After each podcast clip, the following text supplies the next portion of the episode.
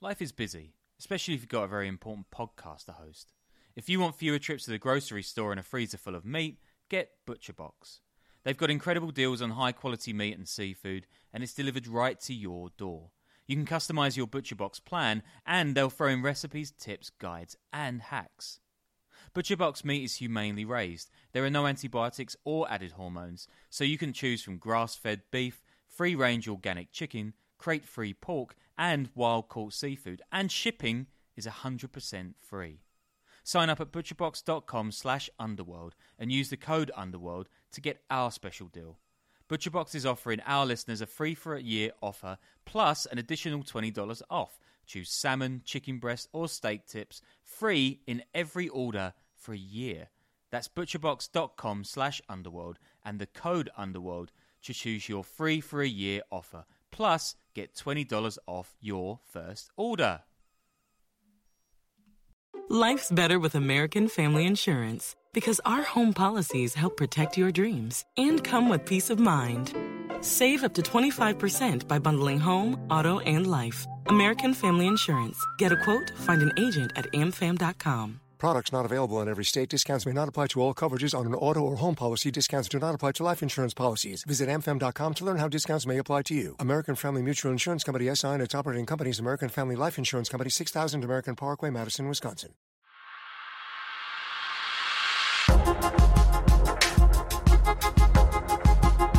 Welcome back to the Underworld Podcast. I am your host, Danny Golds. This is part two of the Russian sort of Jewish mafias of Brighton Beach from the 1970s onward, and hopefully you're still interested after part one. We had run through the arrivals in the 1970s and how Brighton Beach built up. The man viewed as the first Russian mob boss, Evsei Agron, Marat Balagula and the fuel taxes, and my man Boris Nayfeld was taken over just as the Russians were starting to make a name for themselves and get a lot of media and law enforcement attention. And that's where we are right now, somewhere in the late 1980s and early 1990s. And for this segment, I'm joined by my friend Michael Weiss, who is editor editor at large at the Daily Beast and the director of special investigations for the Free Russia Foundation. Hey Danny, thanks for having me on. Yeah, thanks for thanks for joining us, man. Were you able to uh I can't tell if you you had me you had me at either Russian, Jewish, or Mafia, or probably all three, but either any of those would, would have done for me to RSVP to your invitation. So, yeah, I figured I figured this would be of interest. I mean, did you did you were you able to catch up to speed on the uh, on the first episode and everything going on and all the craziness? Yeah, and there was I mean I've I've forgotten a lot of this stuff. I I did a piece a couple months ago for the, the Daily Beast with Casey Michel, which was really about uh, Trump's ties to some of the colorful characters you talked about in your first now will do your second episode. So, um, but yeah, it was sort of like a nice little refresher course on uh, on, on my friend Semyon Mogilevich, who continues to be like kind of the Rosetta Stone of understanding Russian organized crime and its connections to the current Russian government um, and the past Russian government, I should say. But uh, yeah, I'm excited to hear what uh, what you have in store for us today.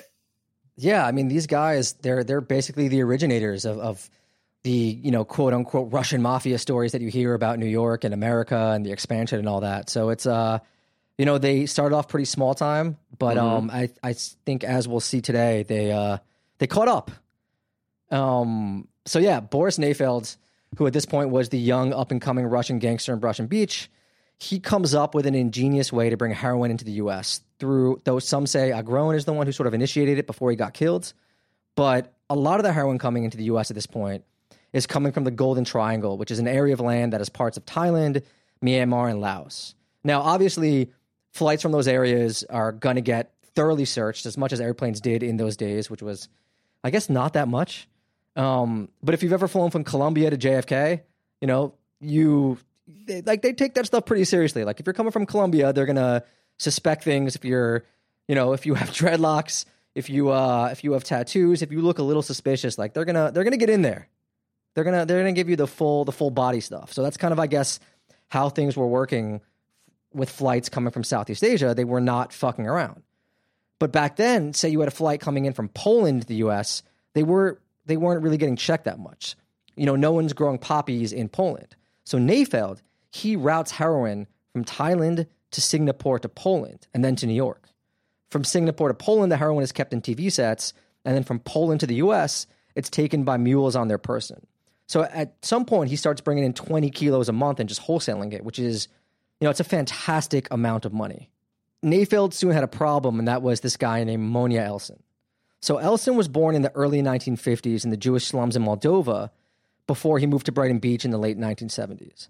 And he went the familiar route of pickpocket to fraudster to extortionist and everything else that covers. He also did the real life opening scene of Snatch. You know, he dressed up like Orthodox Jews, like Hasidic Jews, with a partner, and they would go to diamond shops and switch the real diamonds out with, with cubic zirconia while distracting the sh- shop clerks. You know, it's kind of this. It sounds almost like cutesy, right? Like Charlie Chaplin style. It's like small time crooks. You know, it's like a Woody Allen film, except Right, nar- right. it becomes narco trafficking. It goes from Woody Allen to killing Pablo very quickly. very quickly. But at first, it was like almost slapstick in a way.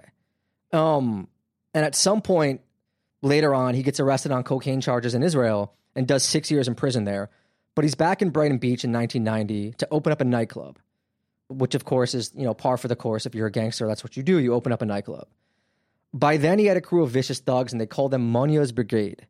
And he decides he wants to try to force his way into the heroin market that Nayfeld was dominating, despite them being friends. And that leads to this war in Brighton Beach that sort of becomes the stuff of folklore uh, now. In 1991, one of his hitmen tries to kill Nayfeld with a car bomb. It's a dud, though, and Nayfeld survives. And in return, he puts out a contract on Elson. And these guys go back and forth, back and forth. You know, it's almost like Itchy and Scratchy, right? 1993, Elson gets shot five times in broad daylight in the stomach, but he survives. Both these guys were each shot numerous times, and it gets to the point where it's hard to keep track. I know Nayfeld was shot in 86 at one point. There were some situations, too, where people next to him were killed and he got away, and Elson is the same way. And, and you know, Nayfeld in this Nat Geo documentary about the Russian mafia in Brighton Beach, he describes it like it's an episode of Tom and Jerry. like, and he has, you know, he has that real thick Russian accent. So he, this is a direct quote. Honestly, I try kill him all the time. He very lucky guy, and that's like he says it in that tone where it's like a like a joke, uh, which is great. I mean, like you can't ask for a better interview than that guy at this point. He even allegedly pays a Russian special forces guy hundred thousand dollars to kill Elson, but it's also not just them having a war either. From 1992 to 1994, there were thir- 22 murders and 10 attempted murders connected to Russian organized crime in Brighton Beach, which is a small neighborhood. You know, it, what what was happening amongst the Russian diaspora in the United States at this point, because they were part of what I guess the the second wave, or I forget I forget how many waves there were of Soviet emigres, but um, it really replicates what was happening in Moscow itself, uh, amongst and between oligarchs who were fighting these sort of vicious clan feuds for control of energy companies, banks, uh, TV stations. Um, there was a notorious episode called "Faces in the Snow." where basically you had the the armies, the private armies, which of course were staffed by former KGB officers who now you know had to make an income, and the, the state had sort of given them their pension or, or retired them prematurely, essentially shooting themselves to death in the streets of like the dead of winter in Moscow. I forget what year this was, but it was like early 2000s, I believe, maybe late 1990s.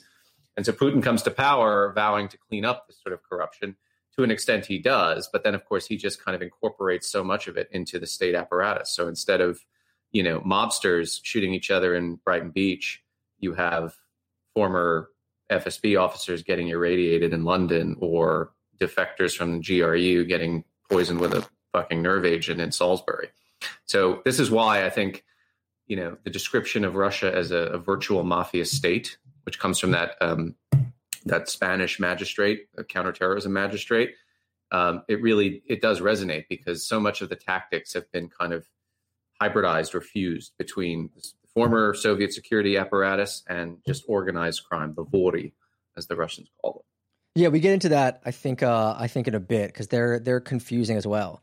But uh, yeah, this is when I mean this early 1990s period is when the the Brighton Beach crime wave just really starts going nuts. And there's a quote from Robert Friedman again, who I discussed in the last episode from a 1994 New York Mag story, which uh, is a John Gotti associate tells him, which is, "We Italians will kill you, but the Russians are crazy. They'll kill your whole family." Again, you can kind of see this lore being created, right? Where we have this. Again, like it, it feels like a stereotype in a way. Like obviously these guys were out there doing vicious things, and they were vicious, but it creates this legendary Russian mafia, you know, hyper dangerous super mafia story, you kind of see when you read these old stories, you kind of see that element being built. You know, and these guys, they all hung out at these big gaudy event hall restaurants in Brighton Beach. Um, and by this point, they were just not these small time hucksters and goons shaking down bakeries. You know, they weren't just local thugs spreading out across the U.S., but they were becoming high level international crime figures with contacts spreading out across the former Soviet Union, Thailand, Europe, and Israel. And theories started to appear about this global organized Russian super mafia. Nayfeld at one point was running his heroin out of Poland with this guy, Ricardo Fanchini, who I want to do an episode on, who was half Italian, half Polish, who they called Poland's godfather. And he palled around with Victor Bout, who is the weapons trafficker that Lord of War is based on. And like you mentioned, whose name I'll butcher, Semyon Mogilevich, who has this legendary status as the most powerful mafioso in the world for his role in, in Russian organized crime. And Elson, too, had allegedly had international connections with Mogilevich. According to Friedman, quote, in July 1993, after Elson was grievously wounded, grievously? Grievously? Wounded by Nayfeld in a bloody shootout outside his Brooklyn apartment building, Mogilevich speared him out of the country. Mogilevich then set him up then set up his Russian Jewish refugee friend in an alleged massive money laundering scheme in Fano, Italy, where he was eventually arrested and extradited back to America. Victor Bout, too, you should say, uh, was a GRU officer who became an arms dealer. So there you got your, your Soviet intelligence connections to, in this case, international gun running. So he was. I, actually I, I was looking at his Wikipedia as you were talking before, before you mentioned him, and it says in his military career the Soviet armed forces, he was a military translator, which is essentially they might as well just say GRU because that's what a lot of these guys were. They were always polyglots, fluent in multiple languages, and Bout learned fluently Portuguese, English, French, Arabic, Persian, and possibly even Esperanto at the age of 12, growing up in what was then Tajikistan, Soviet Tajikistan, and I guess today is independent Tajikistan. But anyway, um, yeah, and he's the guy. He's like in U.S. custody. Like we we got him at one point, and the Russians always wanted him to be released.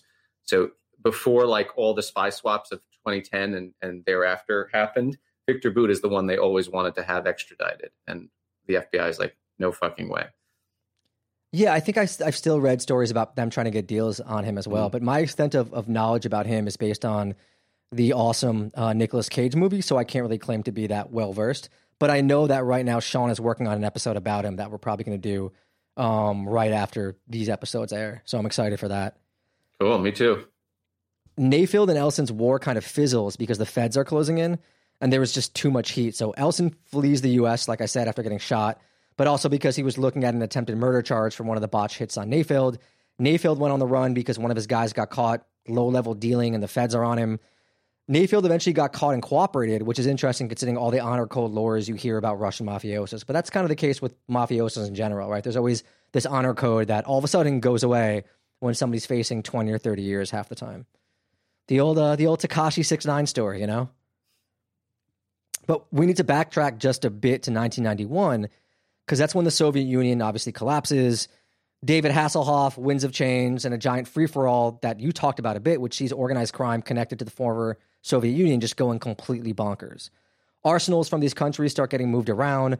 There's all these stories, some might be exaggerated, of mafia selling nuclear weapons and KGB hitman and Russian special forces guys just going to the highest bidder.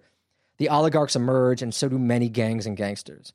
Russia's interior minister in 1994 estimated that the country went from 785 to 5,700 organized crime groups the downfall of communism and the state that was basically a mafia itself leaves this vacuum, which is filled by people taking control of all these industries and basically, you know, this birth of insane amounts of oligarchs and organized crime groups. And that's when the second wave that we talked about starts coming into the US and Brighton Beach, which is a whole new set of Russian former Soviet Empire immigrants. A 1999 New York Times article estimates the last big wave of Russian speaking immigrants arrived in the late 80s and early 1990s after the Soviet Union collapsed. More than 20,000 came to New York in 1992 alone. But these new immigrants were different. They were better educated, had more money, and knew more about the United States. Not all of them were Jewish, and greater numbers of them were illegal immigrants coming in from their now open country on tourist visas and staying. I've seen roughly 250,000 quoted as the number that came over during this period. And yet, not only were the immigrants who came somewhat different, but so were the criminals. The ones coming in now are more violent and better organized than the old timers, said Jim E. Moody, chief of the FBI's organized crime section in the Times article. They are maintaining links to gangs in Moscow and other places in the old Soviet Union, with money flowing back and forth. Around this time, the Russian mob is hitting like the absolute height of a trend panic story. So in January of 1994, the feds elevate the Russian mafia to the highest priority. And in May, they dedicate a whole unit to them. Because remember, before they were focused on Cold War stuff and didn't really pay attention to these guys. So the early 1990s also marks the arrival of a guy known as, and I'm going to butcher the name again, Vyacheslav Kirillovich Ivankov, also known as Yaponchik or Little Japanese, because he had Central Asian features. He was said to be a famed vor, vor how do I pronounce it? Vori Zakon? How do you say it, Mike? It's a th- it's a thief in law, basically. So, yeah, yeah. Vor Zakon. Yeah, my my pronunciation is is almost as bad as yours. So don't. don't I'll take yours. I'll, t- I'll take yours over mine. But yeah, thief in law. Yeah. Of which there are actually very few left in Russia, maybe a couple hundred. But they're the legendary Russian criminal figures you've heard about with all the tattoos, telling the stories of their lives, who came up in the gulags and the prisons They've existed for generations from before even the establishment of the Soviet Union. They started up in prisons during the Tsar days, and they were professional criminals who lived by a code which is way more brutal and serious than you know La Cosa Nostra, La Costa Nostra, and the Italians. They basically weren't allowed to function in normal society, and they swore to have nothing to do with it. Um, they have their own laws and their own customs. They're also supposed to be the judges of the Russian underworld.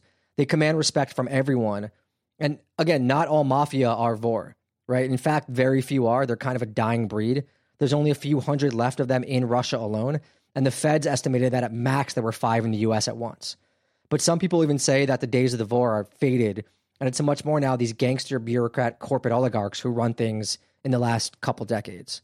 You know, the guys who own basketball teams and run oil companies and things like that. Actually, you know, a, a really good film about the Vori is um, Eastern Promises with Viggo Mortensen. Did you ever see that? Oh yeah. Oh yeah, it's badass movie. I think that actually captures it quite well, including the fact that, you know, Viggo's character was he was an FSB officer trying to infiltrate the Russian mafia and then he gets his stars and becomes a Russian mobster under deep cover. Um, but yeah, that that just atmospherically I think that really kind of explained it well. Yeah, there's um there's a book that I recently read. Uh, I wasn't able to reread it for this um, I, what's the author's name? He, it came out. It was just about them, and it goes through their whole history. Mark Galeotti. Uh, sorry, is it? Yeah, yeah, yeah, great book. Mm-hmm. Which um I definitely recommend reading if you if you're more interested in this stuff. I think we'll do an episode on that as well. Maybe try to get Mark on the podcast. You should. I mean, he's yeah the one of the foremost experts on Russian uh, organized crime. When this guy Yaponchik shows up, people are people are terrified. Robert Friedman says he came in with an army of goons, just like former KGB and special forces guys, real killers. And he was there to oversee Russian organized crime in Brighton Beach in the US and bring it under order to become the godfather of the US faction of the Russian mafia. He started off as a brawler getting arrested in bar fights before he moved on to black market stuff and document forgery, burglary, all the basics. He got arrested and sent to Russian prison, where in 1974 is when he got his stars got crowned, as what they call it, or made into a vor.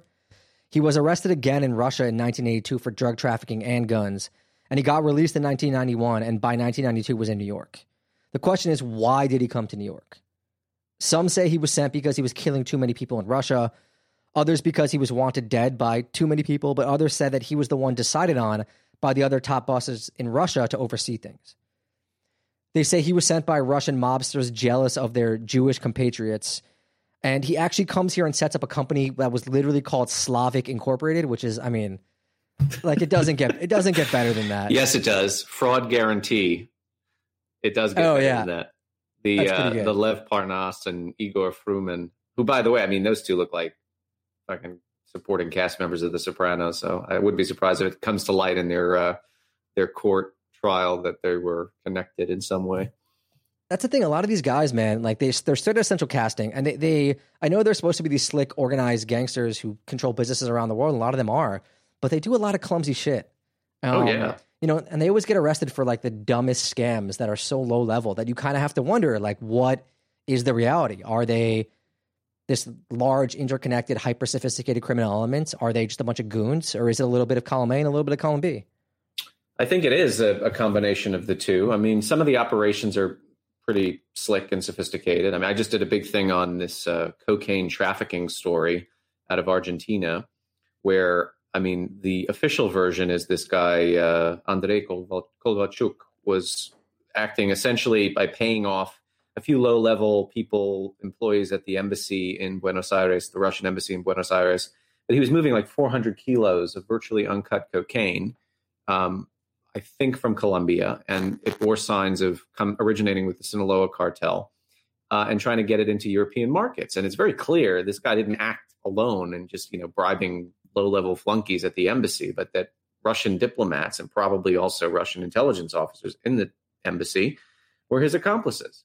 Um, and you know, I mean, using military transport planes and then using you know Russian government aircraft to move this stuff. That's uh, it's kind of clever, especially if the state is is in on it and they're your they're your your witting accomplice. I mean, you mentioned this other guy. I forget the name already, but um, remind me of that other movie, American Gangster, with Denzel Washington, which is based on a true story. That guy who was running stuff from Laos, I think, or Cambodia. Yeah. He running heroin in the coffins of American servicemen coming back from Vietnam. Yeah.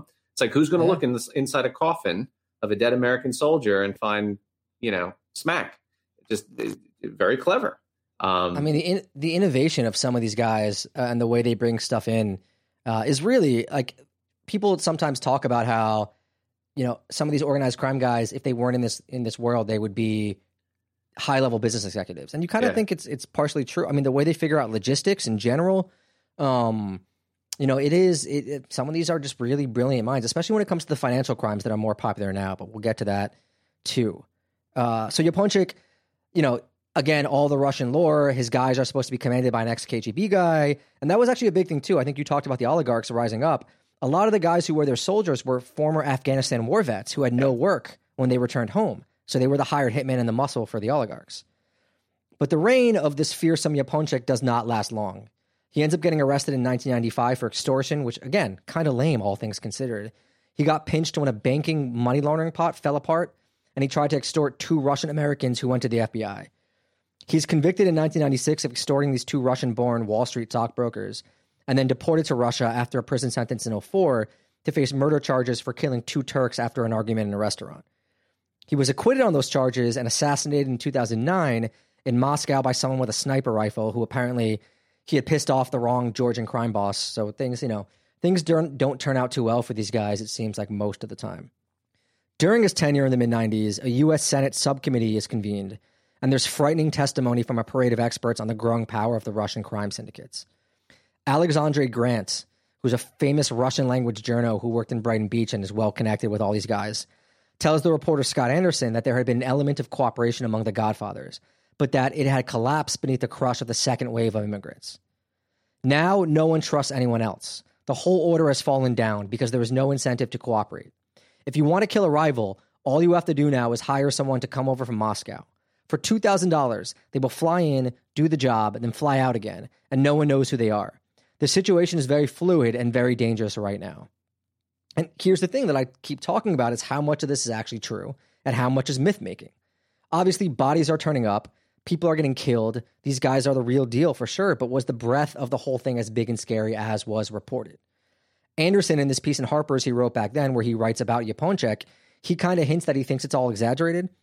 There's this veteran NYPD detective, a Russian speaker, Peter Grinenko, who you'll see quoted in reports from this time, who basically calls bullshit on the whole thing. Here's a quote from him and after every operation, I look at what the newspaper's saying, I can't recognize it. Two fuck ups get arrested at JFK with a couple kilos of heroin, and suddenly everyone's talking about how the Russians are setting up the next Cali cartel. Last year, a dozen guys got busted with some illegal slot machines, and it's the Russian mafia is taking over the, or, the gambling industry. So he actually called the Russian mob a flea on a horse as far as organized crime goes. and again, like I, I can't suss it out, man. Like it's hard to it's hard to make heads or tails of the whole thing. Well, it also, I mean, it, it kind of reflects the broader conversation we're all having about Russia since 2016. You know, are they really that sophisticated that they could sway or influence an American election? Uh, these active measures, whether it's trolls on social media or hack and leak operations via WikiLeaks, um, you know, seemingly superficially look quite complicated or sophisticated, but when you get to the end results, it seems a bit weird and crude and, and ineffectual. Like, I mean, I'm sure you you you read this thing about Peace Data, this left wing um, online magazine that was founded by Prigozhin's IRA, Internet Research Agency, and they ended up like hiring a bunch of freelance journalists, thinking they were writing, you know, pieces on anti-war activism and so on, and the whole thing turned out to be a Russian front. And nobody had heard of this this website until it was exposed by Graphika And the question is, well, if nobody heard of it, how effective was this operation? But I mean, if you look at the kind of guts of it, they were using AI generated photographs to pose as American editors and, and hacks to recruit other Americans, real Americans, to, to join their operation. Um, so even though it didn't have much of a, a cultural impact, uh, there was a lot of ingenuity that went into it, right? So it's it's kind of weird. And I mean, I'm, I'm writing a book on the GRU, and this is one of the things I'm having to grapple with.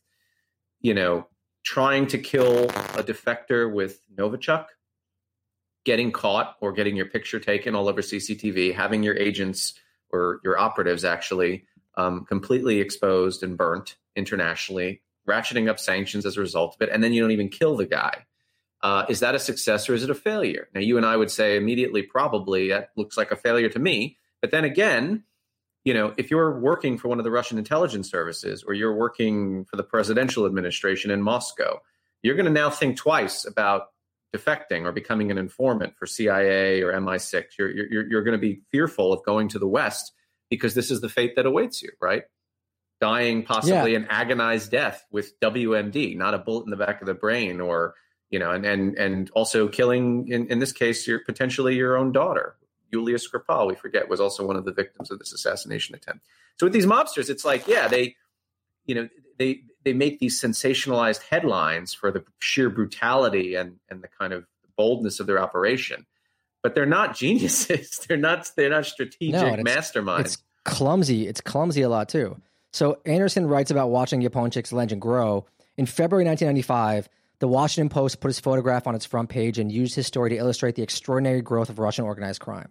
The following month cnn joined with an alarming special assignment report on the newcomers to the american underworld linking the Russians to extortion, prostitution, insurance fraud, guns, heroin, money laundering, murder for hire. At the climactic moment, the old familiar photograph of Yaponchik filled the television screen. Certainly, he's the biggest Russian mafia figure that we've seen or heard of yet here in the United States, DEA Administrator Thomas Constantine told CNN, an analysis reiterated by Alexandre Grant. Ivankov now is number one. And again, Anderson is very skeptical and he, talks about the media circus, but at the same time, they were doing all that stuff. Like it's documented extortion, prostitution, murder, fraud, guns, heroin, all that stuff is like legit. So it's kind of, yeah, man, it's, it's, uh, it's, if you look at, I mean, if you look at the, uh, the FBI file on Mogilevich, um, going back now decades when he was still on, on the FBI's most wanted, 10 most wanted list, they accused him. I mean, he was convicted, I think, in absentia of a pump and dump stock fraud in Pennsylvania. Yeah. They accused yeah. him of trafficking in weapons, drugs, I think prostitution, but also nuclear materials, right?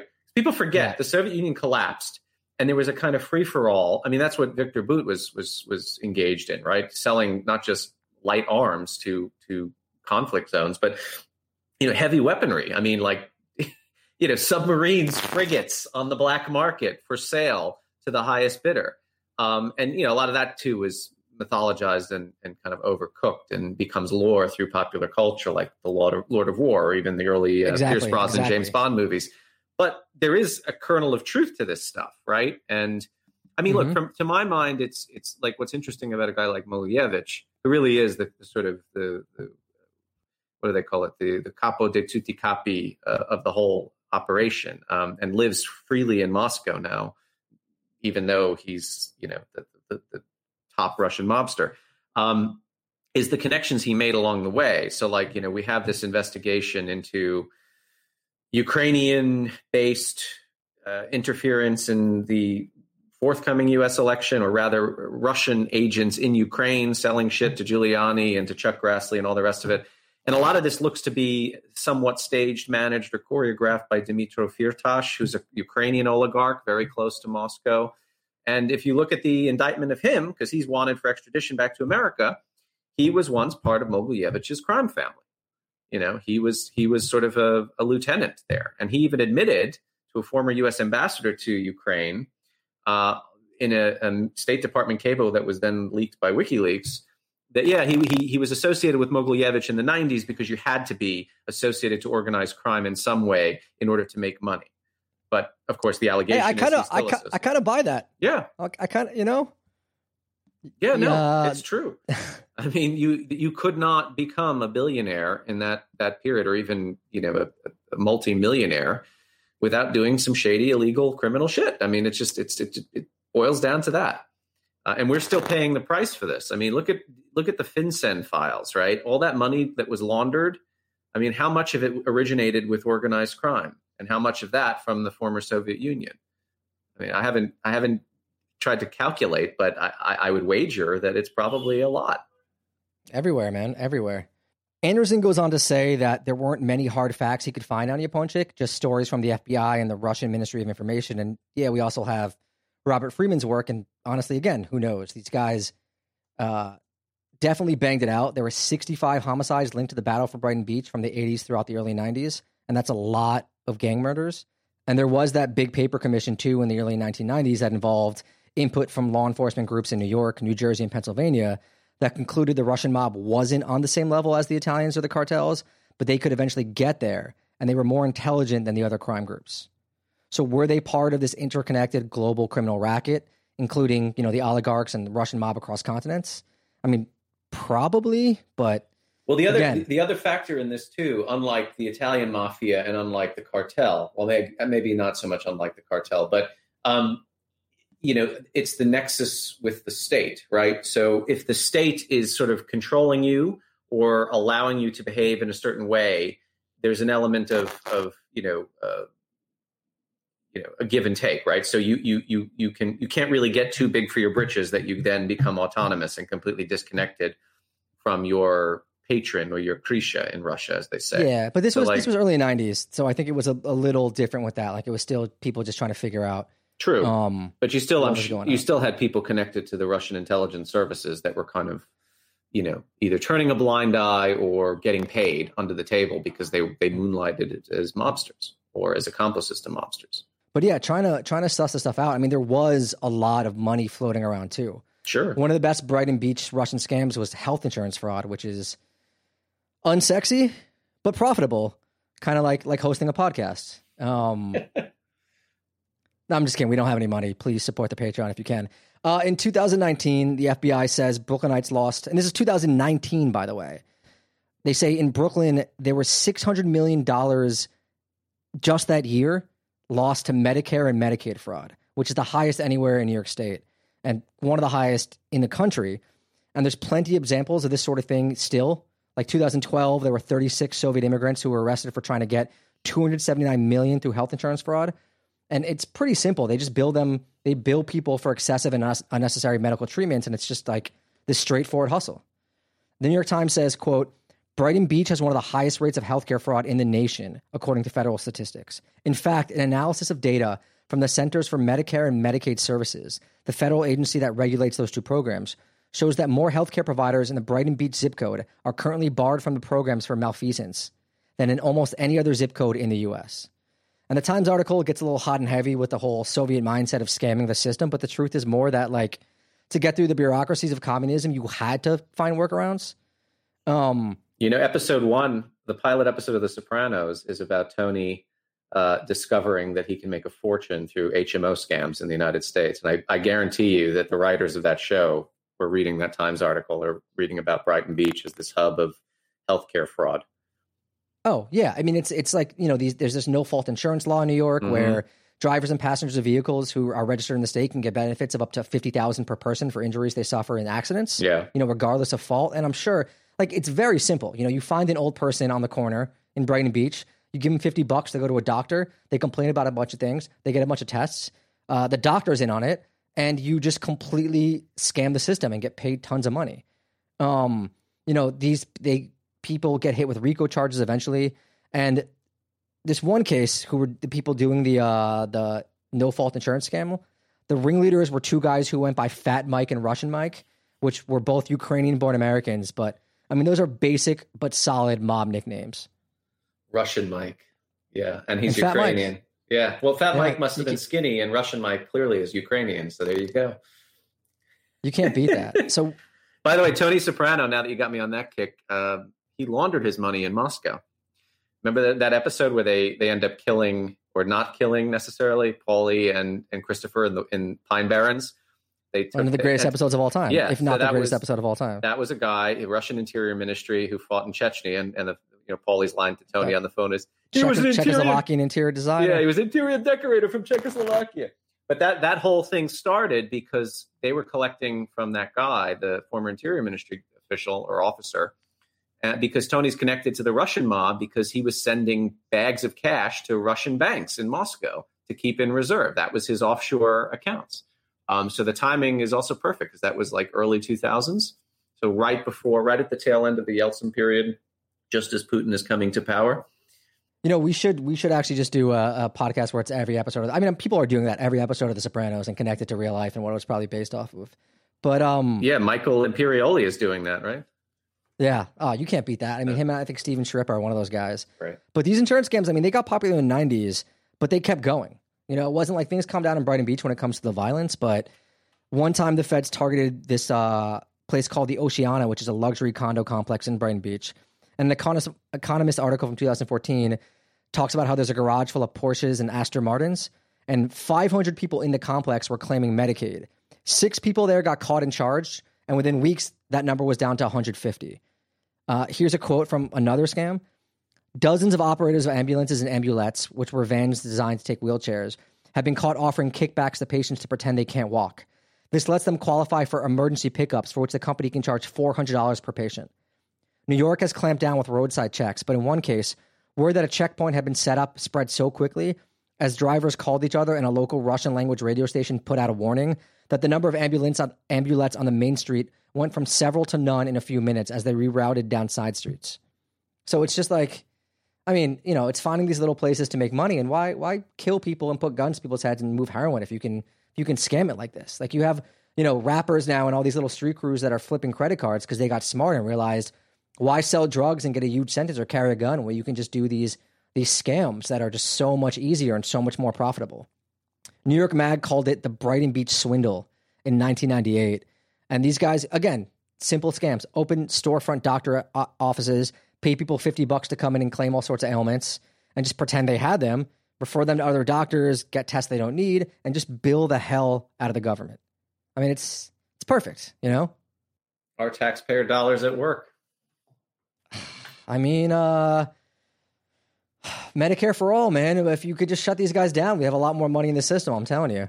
But that leads to our last Russian gangster of the night, who isn't as well known as these other guys. He's not a kingpin, but I have to talk about him because he's, he's just fucking hilarious. He has a no regrets tribal tattoo, and this is much later on. But he actually got to start working for Monya Elson uh, in Monya's brigades, doing some Medicaid scams where he teamed up with the Lucchese family.